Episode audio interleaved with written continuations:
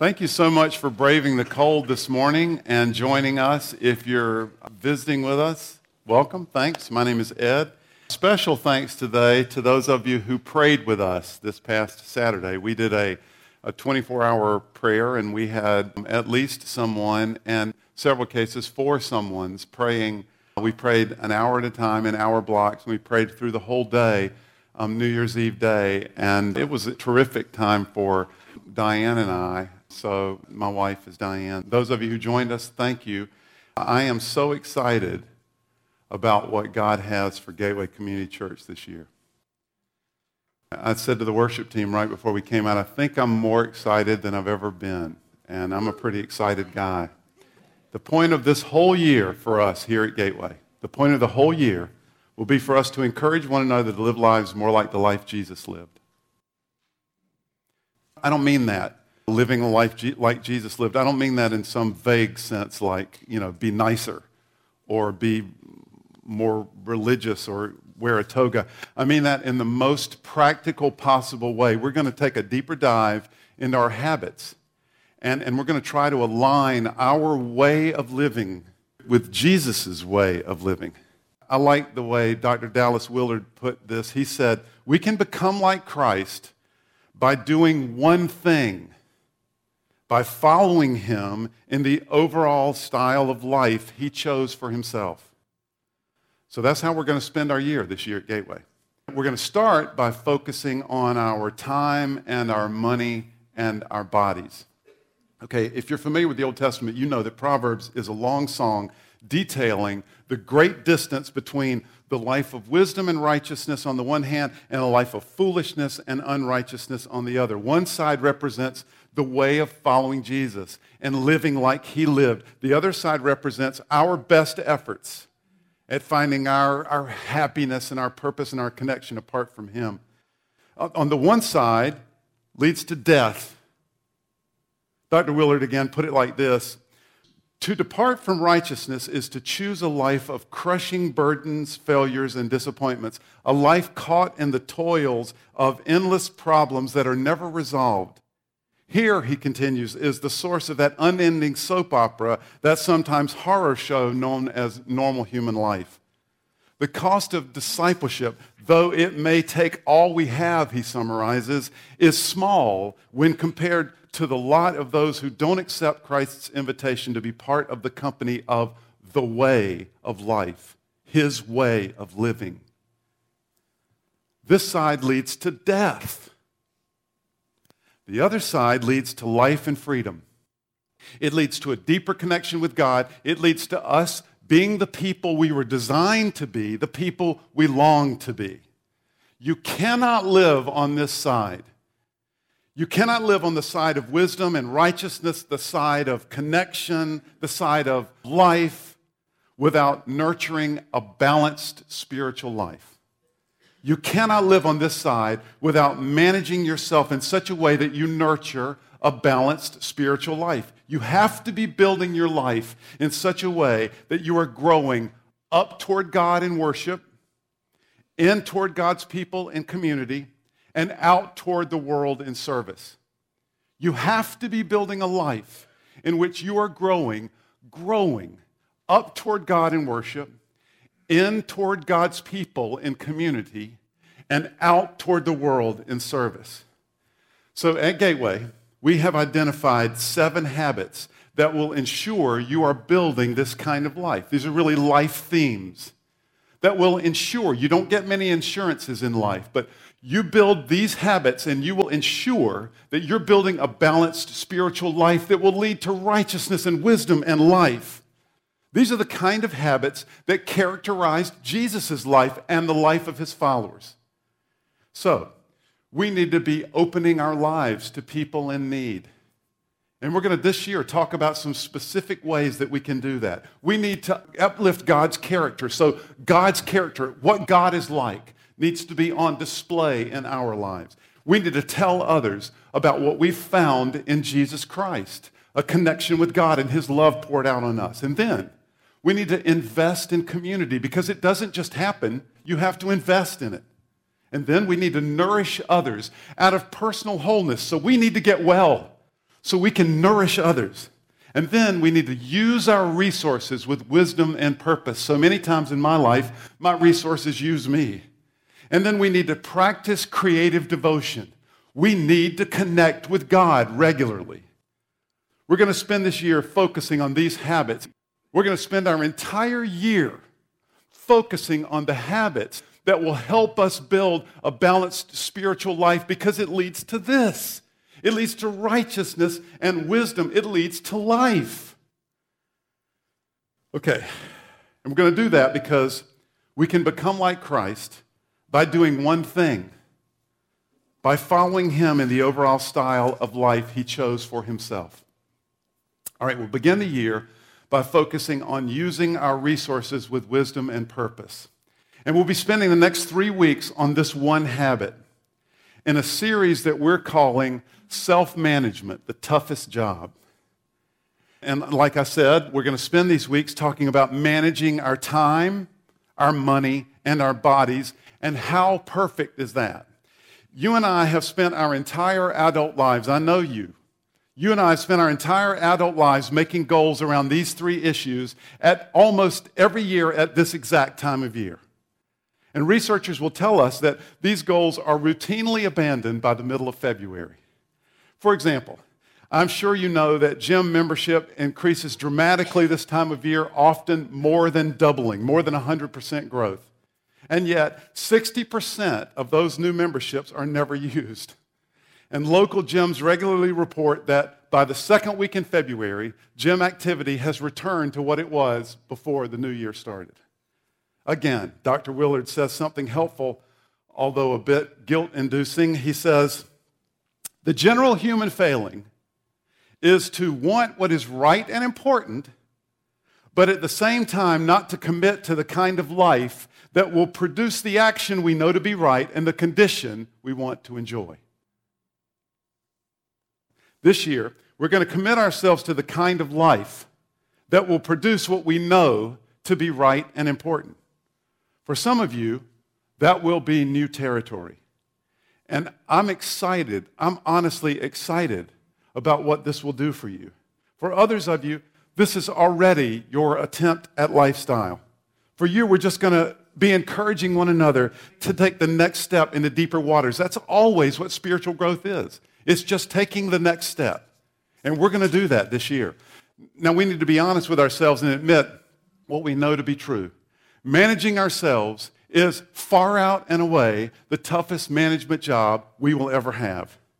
But with God's guidance, with the help of the Spirit, with our community, and following the model of Jesus' life, this year is going to be different. All right, let me kick us off with prayer. Here am I, Lord. Take all of me. Father, we pray that you would baptize this group, fill, fall on, anoint, overcome, electrify. This room, this church, these people. God, I honestly believe that your people are the hope of the world. And you are just waiting for a group of people who will say, We're all in with you.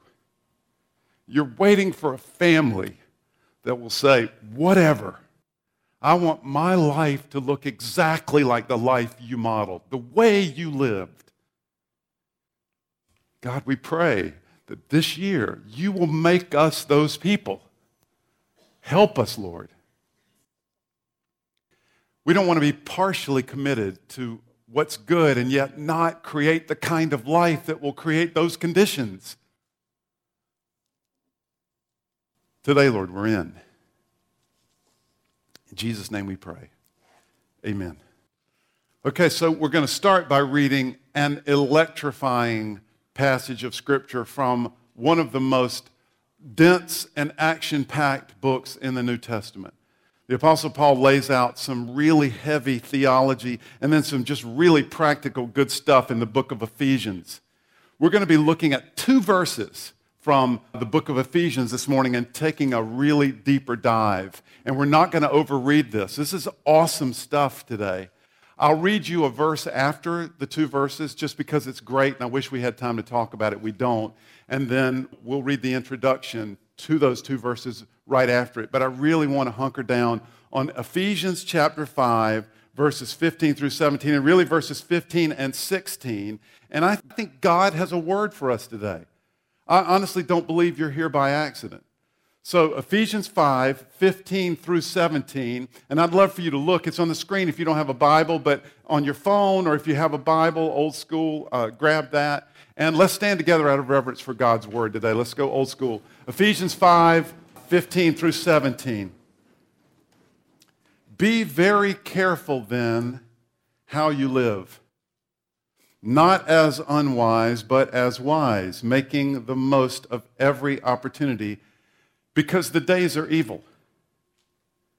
Therefore, do not be foolish, but understand what the Lord's will is.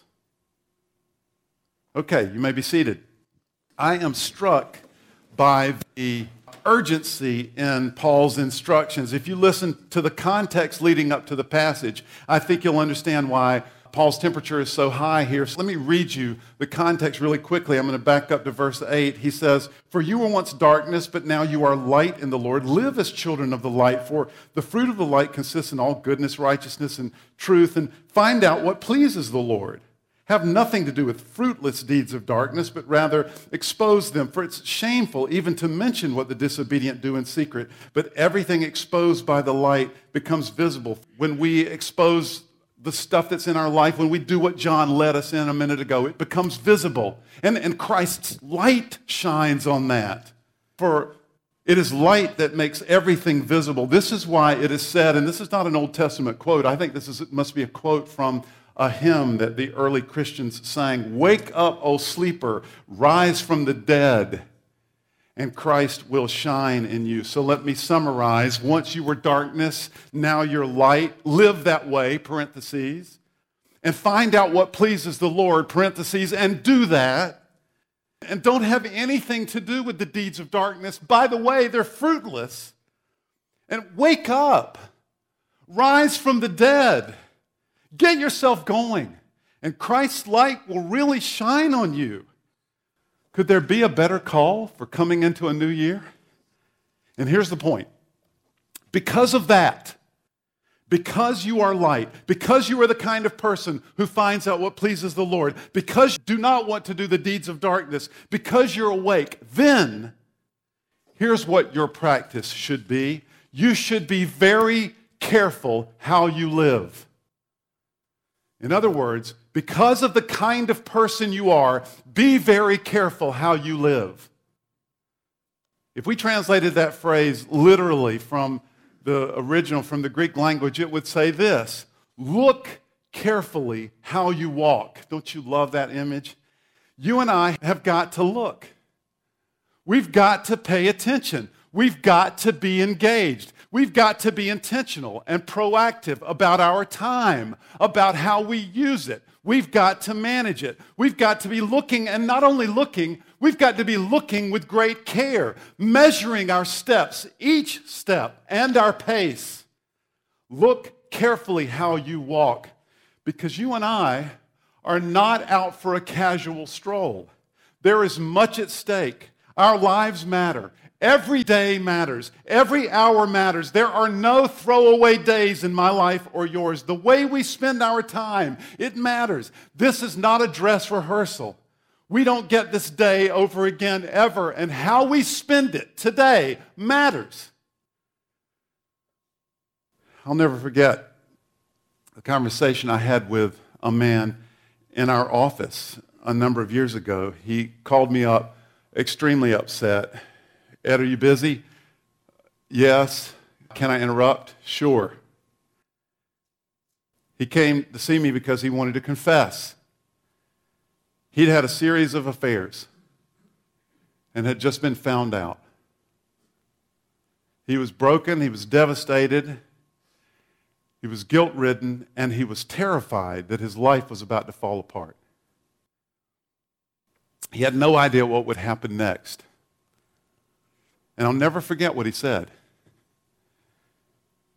He wasn't crying, he was too much in shock. I don't know how it happened, Ed. I just don't know how I ended up here. What do you mean you don't know how it happened? You stopped paying attention. You weren't looking. You were just out for a stroll to see whatever you could see, to investigate whatever came up, whatever you stumbled into. You weren't being careful. You weren't engaged. You weren't proactive. You weren't intentional.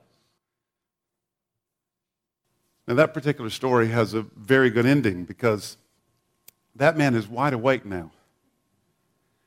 And he's looking every day more carefully than he's ever looked. It takes some work to look that carefully all the time. But this man is happier, freer, and healthier. I just got an email from him this fall that he's been most of his adult life, and his marriage is better than it's ever been. He's wide awake. Be very careful then how you live. Be very careful how you live. Be very careful. Look carefully how you walk. Listen to that. How you walk. Be careful how you walk. For us, the focus has got to be on obedience. Notice we're not encouraged to be intentional about where we walk, but how we walk. It's about our habits, it's about our practices. The decision where we walk, which is a decision, by the way, that preoccupies us. What do I do about this? Or what do I do to this job? Or what, marriage or not? Or what? Critically important decisions, those preoccupy us, but usually those decisions are above our pay grade. Our focus needs to be on how we walk.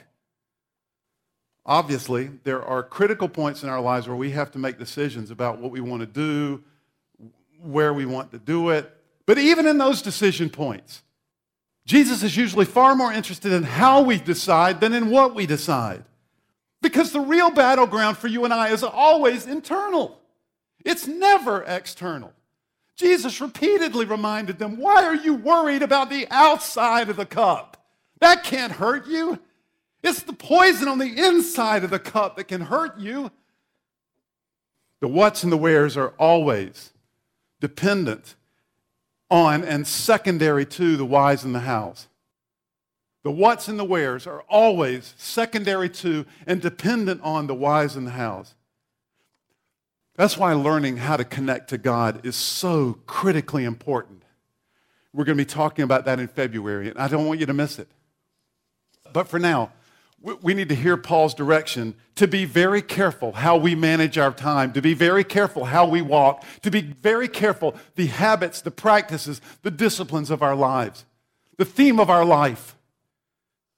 I want to make a point here that Paul doesn't make directly, but it's a point with which I'm sure he would agree.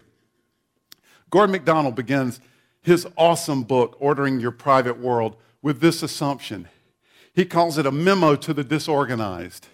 He says this If my private world is in order, it will be because I am convinced that the inner world of the spiritual must govern the outer world of activity. Be very careful how you live. Take care of the how. Specifically, pay attention to your habits, your practices, and your relationships, your relationship with God and with others. Pay attention. You're not out for a stroll. This matters. Connect.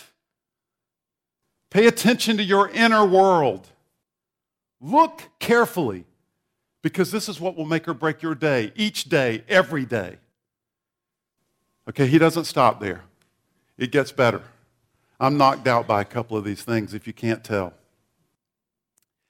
Be very careful then how you live, he goes on, not as unwise, but as wise.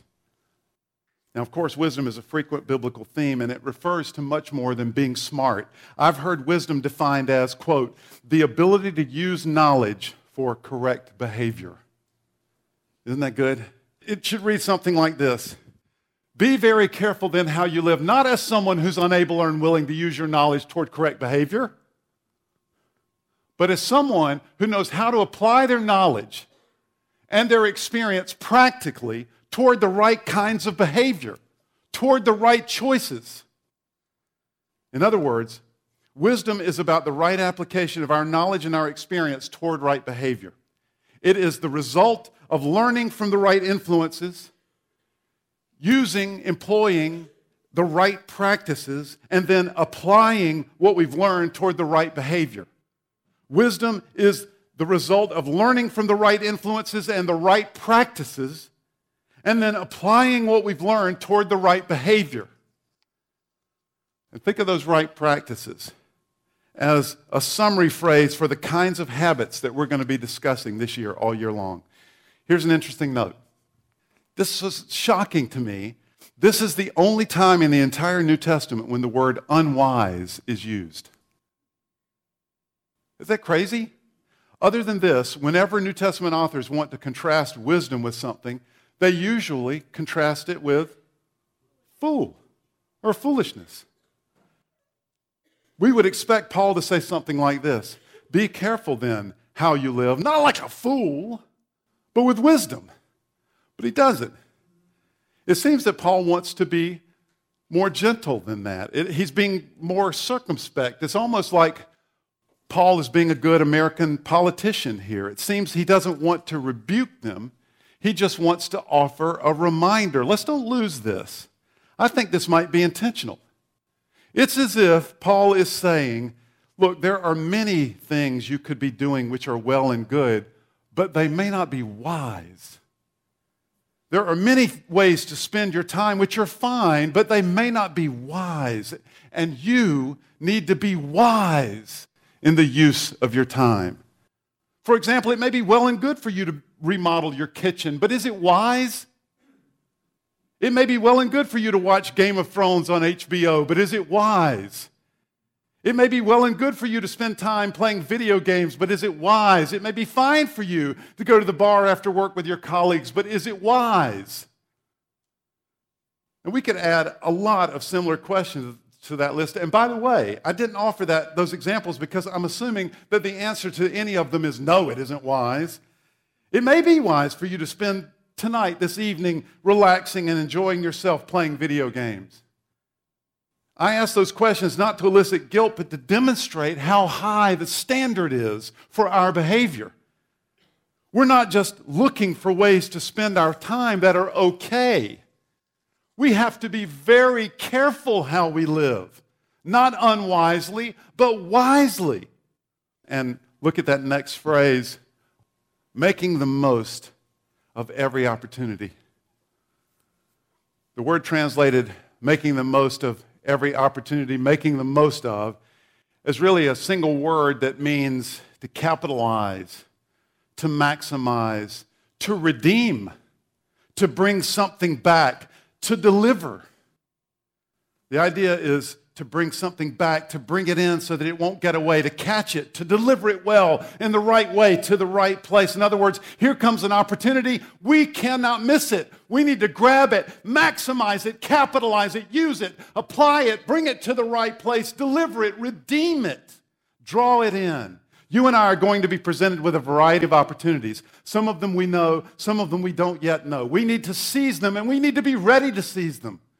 We need to make the most of them because they may not come at us again. And to do so, we've got to be very careful about how we live so that we're ready. Years ago, I could have used a number of examples from my own life, but they're too embarrassing. And I could have used examples from some of you, but uh, I had not asked your permission. So years ago, I pastored a church in Boston. We'll pick on one of them. And a guy asked me to come down one day to have lunch with him in Boston. He worked for a large insurance company, and they were rewriting a software program that some of you have been involved in these projects. It took, it seemed like a thousand years. And every nine months, he would not come to church for two weeks. He'd be pulling all nighters th- three nights in a row because this project's going live. I'm so sorry, Ed. I'm going to miss so and so meeting. My project's going live on Friday. And then a month later, he's still on the same project. It had not gone live. That happened about six times. One time I went uh, downtown to have lunch with him. He was really depressed, and you know what's up? And he said, you know, I really feel like I missed something. A couple of months ago, my boss's boss, who heads this whole section of the project, he had a family crisis at home, and he asked volunteer email. I, had to, I have to leave this afternoon and I'm going to be gone for a couple of days. And anybody pick up the slack by? And he lays out this list of tasks, and it was going to involve Saturday and part of Sunday. And my friend said, I had absolutely nothing to do. And as soon as I got the email, I thought, oh, I need to step into that and I need to serve him. But I did not want to.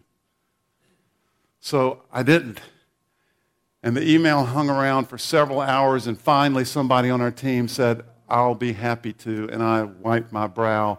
And now, two months later, she has a promotion. You got the job that I wanted. And I wonder if I missed an opportunity to serve that would have ultimately been a blessing to me.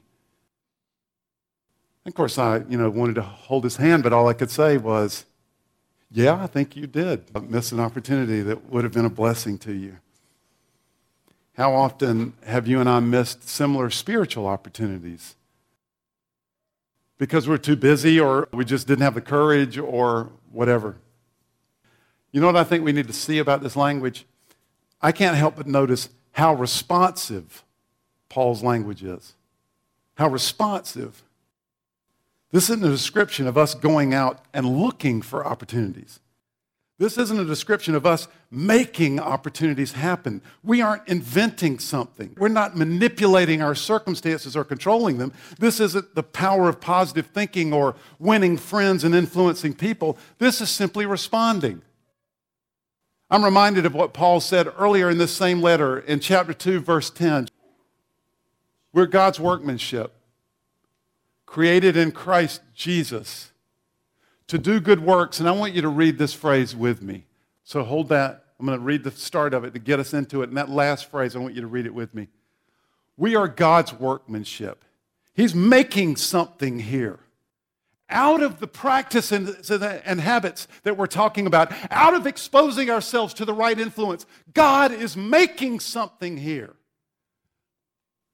Created in Christ Jesus to do good works, which God prepared in advance for us to do. What? Yeah. He's creating opportunities for you and I to walk into them and seize them.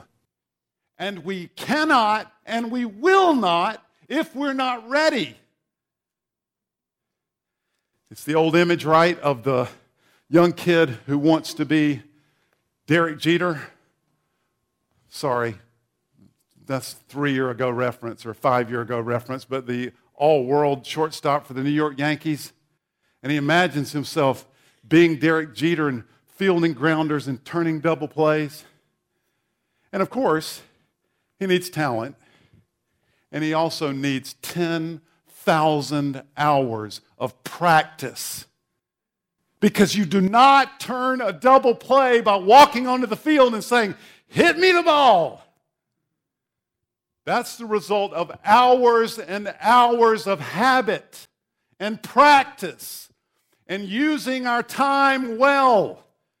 And this opportunity will only be seized by us if we have practiced the kind of life that Jesus lived. I don't mean being nice, I mean doing what Jesus did.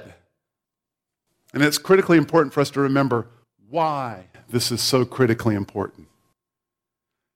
It's critically important for us to remember why this is so critically important.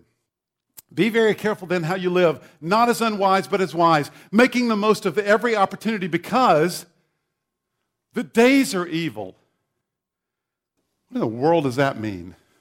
The days are evil. Well, Paul may simply be saying that these Ephesians find themselves living in difficult times in a culture and at a time that's hostile to a connection with God, and we would recognize that, you and I. But I think it means more than that. Sometimes New Testament authors use this word day as a virtual synonym for age or epic period of time.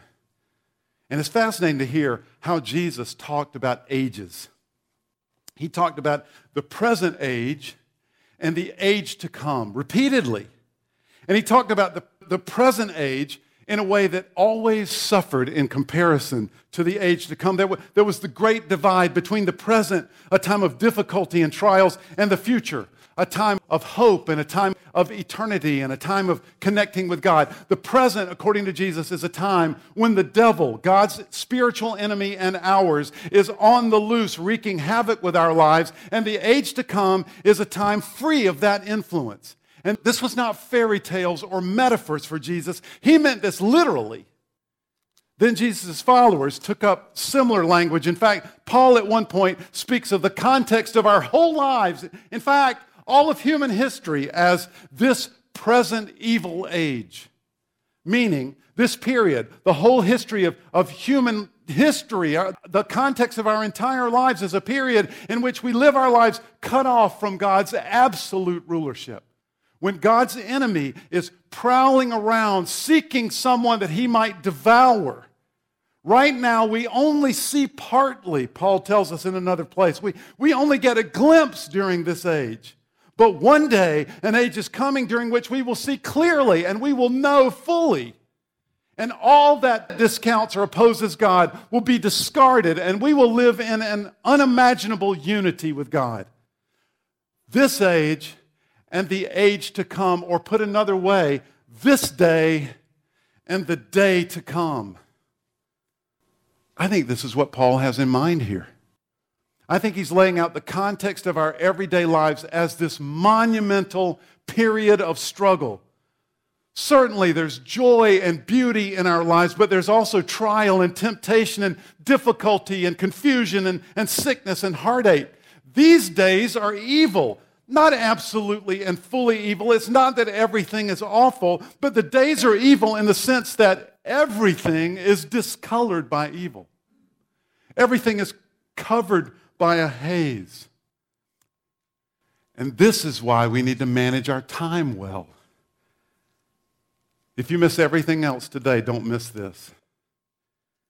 We do not need to manage our time well because we need to get more done. This kind of thinking will lead us to the trap of trying harder to try harder. This kind of thinking will lead us to burnout. We do not need to manage our time well because we need to get more done. That's not the right motivation. It's not a motivation that will sustain us. This is why we surrender our goals by February every year. This is why we sometimes set the wrong goals. We become convinced that we need to squeeze even more of our, out of our already squeezed selves. We do not need to manage our time well because we need to get more done. We need to manage our time well because the days are evil. And we cannot live righteously. We cannot live wisely. We cannot live like Jesus lived if we don't manage our time well. We live in a context that is hostile to the things of God. We must be very careful how we live. We must be ready to make the most of every opportunity. We must be ready to seize today because we will never get it again. Without managing our time well, we may do many things that are fine. We may live lives that are well and good. But we have no hope of living lives that are electric with the power of God. Lives of dignity and influence and impact. We have no hope of living such lives if we do not manage our time well. The forces poised against us are too great. Our environment is too discolored by evil. Casual living will not produce dynamic lives, and those are the kind of lives that we were designed to live. Allow me to issue a couple of challenges today. Some of us are very ineffective at managing our schedules.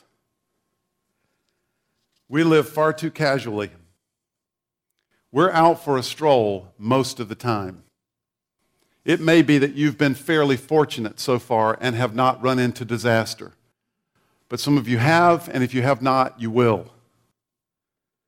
We let ourselves off the hook far too easily. We're lazy too much of the time. We often procrastinate what is difficult. There is too little intention, too little urgency, too little care, too little discipline. God's call to you and I this year is to wake up, rise from the dead, hear his word today, and respond. Nobody ever played a sport or a musical instrument proficiently. No one ever completed a, a difficult task or managed a meaningful project. No one ever finished a course with excellence by doing it casually. Wake up, stop excusing yourself, rise from the dead, get careful with your life. I don't care how old you are. It's not too late for broken down old people like me to make this year the best year we've ever had. I'm not saying without difficulty. The days are evil. But I'm saying the best, the most electric, the most alive year we've ever had. Others of us are reasonably effective at managing our schedules, but we're not wise at managing our time.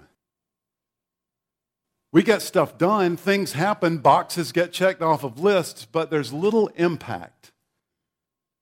People around us are not enhanced because of us. There's no growth or kingdom advance, and we're tired and burned out much of the time. Maybe because we're not responding to opportunities. Maybe because we're driven by our own need, the need to perform or to prove ourselves or to not be embarrassed or to stay in control, whatever it is. God's call to you and I this year is get still. Take care of your inner life. Don't try to get stuff done. Try to watch for Jesus. Be careful how you walk. Let Him worry about where and what. All right. I want to end by offering some practical helps to launch us into this. We, you know, obviously, you could talk about a topic like managing our time for weeks and weeks and weeks. Some of you have been to seminars that are far better than, certainly practically, than what you've heard this morning. And there are great books, and I'm going to recommend a couple in a second. But I, I want to offer some practical helps today before we leave. Five. Number one, get prayer today. I don't mean that as a metaphor. Get prayer today. We have a group of people over here after the service who would be willing to pray for you. And what you do is you walk down front and you say, I would like prayer. How can we pray? Well, some of that stuff he was talking about. Because you're too embarrassed to say anything else. That's fine. Or maybe you want to walk down and say, I need prayer this morning. Why? I'm an utter and absolute wreck. I do not manage my time well, and I'm about to run into a pile of poop. Please help. Get prayer today. We don't need smelly shoes as we leave this morning. Second, practical help. And if you don't feel like coming down front, grab someone that you know, someone that looks like they know what they're doing, somebody that looks holy. If you're a visitor, grab somebody that you don't even know and say, hey, would you pray for me? If they say, What's going on, you fool? Then you say, You weren't listening at all. I'm going to go to somebody else and go to the next person. Get prayer today. Secondly, make the order of your inner world a daily priority this week. Make the ordering of your inner world a daily priority this week. I don't care about the last year. I don't care about the last 19 years. This week, just this week, make the order of your inner world a priority. Gordon MacDonald again said, If my private world is in order, it will be because I make the daily choice to monitor its state of orderliness. So, I have put five, ten-minute that take you less than 15 minutes. I promise you.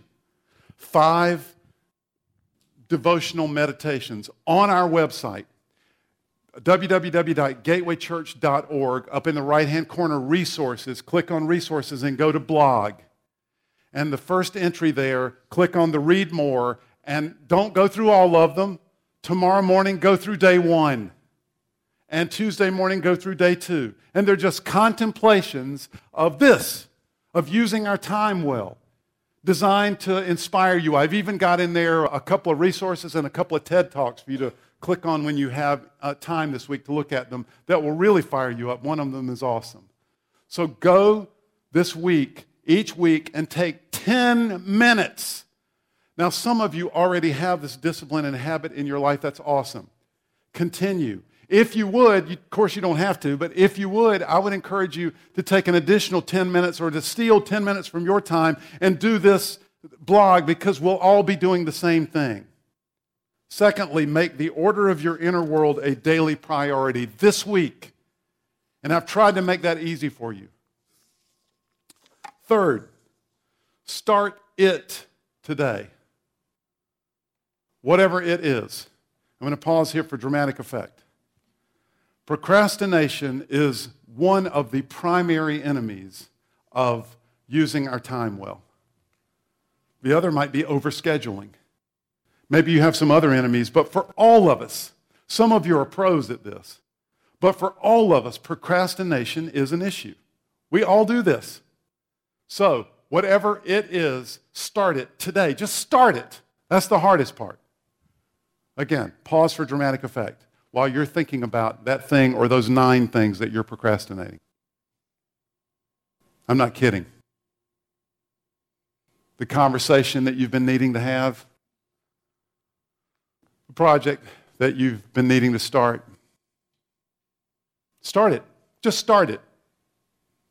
If it's home improvement, just collect the tools and put them in the right place. Start it today. Fourth, Find a good mentor. I want to recommend a couple. Well oiled, tried, and true, worth a read or a reread. Please. Classics. Ordering Your Private World by Gordon MacDonald. I'm going to put these books outside on Terry's table. If you want to borrow the, these, do it. I've only got one copy of these, but do it. Take one let her know your name. Ordering Your Private World by Gordon MacDonald. It's awesome, it's inspiring, and it's easy to read. Make you feel a little guilty, but it'll motivate you. Many of you have read it. Seven Habits of Highly Effective People. If you haven't read it, what's wrong with you? Read it. You can borrow this copy today. Seven Habits of Highly Effective People. Stephen Covey. Celebration of Discipline by Richard Foster. He basically just goes through how do you pray? Practically, I mean, he gets real practical. How do you practice silence? How do you fast? How do you study the Bible? How do you meditate? He goes through the practices that Jesus used. We look, we can become like Jesus by doing one thing, doing the things he did. I want to be like Jesus. Spirit of the Disciplines. This is a much harder read. This is the one by Dallas Willard. He was a philosophy professor at the University of Southern California. This is kind of thick. But for somebody who's inspired and wants to tackle it, go for it. Find a mentor. And if you can't find a mentor, find a mentor. Get a good book. I've got some other things, uh, books that I'll be adding over the week, including several devotionals. And look, there are a thousand devotionals online, but if you don't have the energy or time to find one, just go come grab one of these. There's even one here for married couples if you want to try to do something together. And it, it takes 15 minutes in the morning. Do it after the 10 minutes that you do the time management blog on Gateway's website. Finally, experiment with a new spiritual habit this winter. Decide today what it will be. Experiment with a new spiritual habit this winter. Try, for those of you who've never tried, try fasting. So go without eating for a day. And just every time, instead of eating lunch, pray. And this is just a conversation with God. For most of us, it's going to begin like, I'm not eating and I'm really hungry and I don't really know what my time is supposed to be about, but I'm trying to connect with you, right? And then you just dive in deeper, you drill deeper. What am I supposed to be praying about? Because right now, all I can think about is starving. Just keep squirreling in and He will bless you. Or try silence. Put your phone away. Well, in fact, some of you need to practice once a month, one day a month, one day a week. Go without all electronics for a day. no phone, no computer, no screens for a whole day. I mean, many of you are going to have to warn people Facebook will blow up if they don't see your posts for a whole day. So fast from electronics for a day. Or again, silence. Take a day and just, this is tough for those of you who have little kids. you need your spouse's or someone's cooperation. Try practicing silence for a day. You're not, you're not going to talk for a day, whole day. Even those of you who are introverted, at the end of, well, not for those of you who are introverted, it probably take three days for you, but you know, you'll be ready to talk anyway after a day of silence. For those of you extroverted, for Jordan and I, after an hour and a half, we're like, somebody talk to me. Keep silent for a day. Find a new spiritual practice and push in. Get out there on the infield and say, hit me some ground balls. Practice. Experiment with a new spiritual habit this winter. We're going to do it this year, Gateway. We're not going to talk about it. We're going to do it all year long. Next week, we're going to do the same thing on finances. And then the week after that, we're going to talk about our bodies. Diane said to me this week, you know, you, you probably should have started this series with bodies because everybody's going dieting or exercising. And then she thought for about 30 seconds and she said, so no, that's perfect. Because by the time you get to your third series, they've already given up their goals. So this will be awesome. So, yeah, week three, we're going to be talking about our bodies. Let's do it. And all God's people said? Amen. And when they said it, they meant it because the word amen means I agree. Okay, let's stand and pray. So, Father, I pray that you would fill us, anoint us, and prepare us to be different, to do it differently this year, not radically. Lord, we know, we know already, we can't go from a three to a 10. But we pray this morning, Lord, that you'll take us from a three to a four. And for some of us, Lord, from a 6 to a 6.9, maybe even a 7.3, we're going to be more like Jesus. We're going to be more alive. We're going to be more electric with your movement at the end of this year, Lord, than we are now.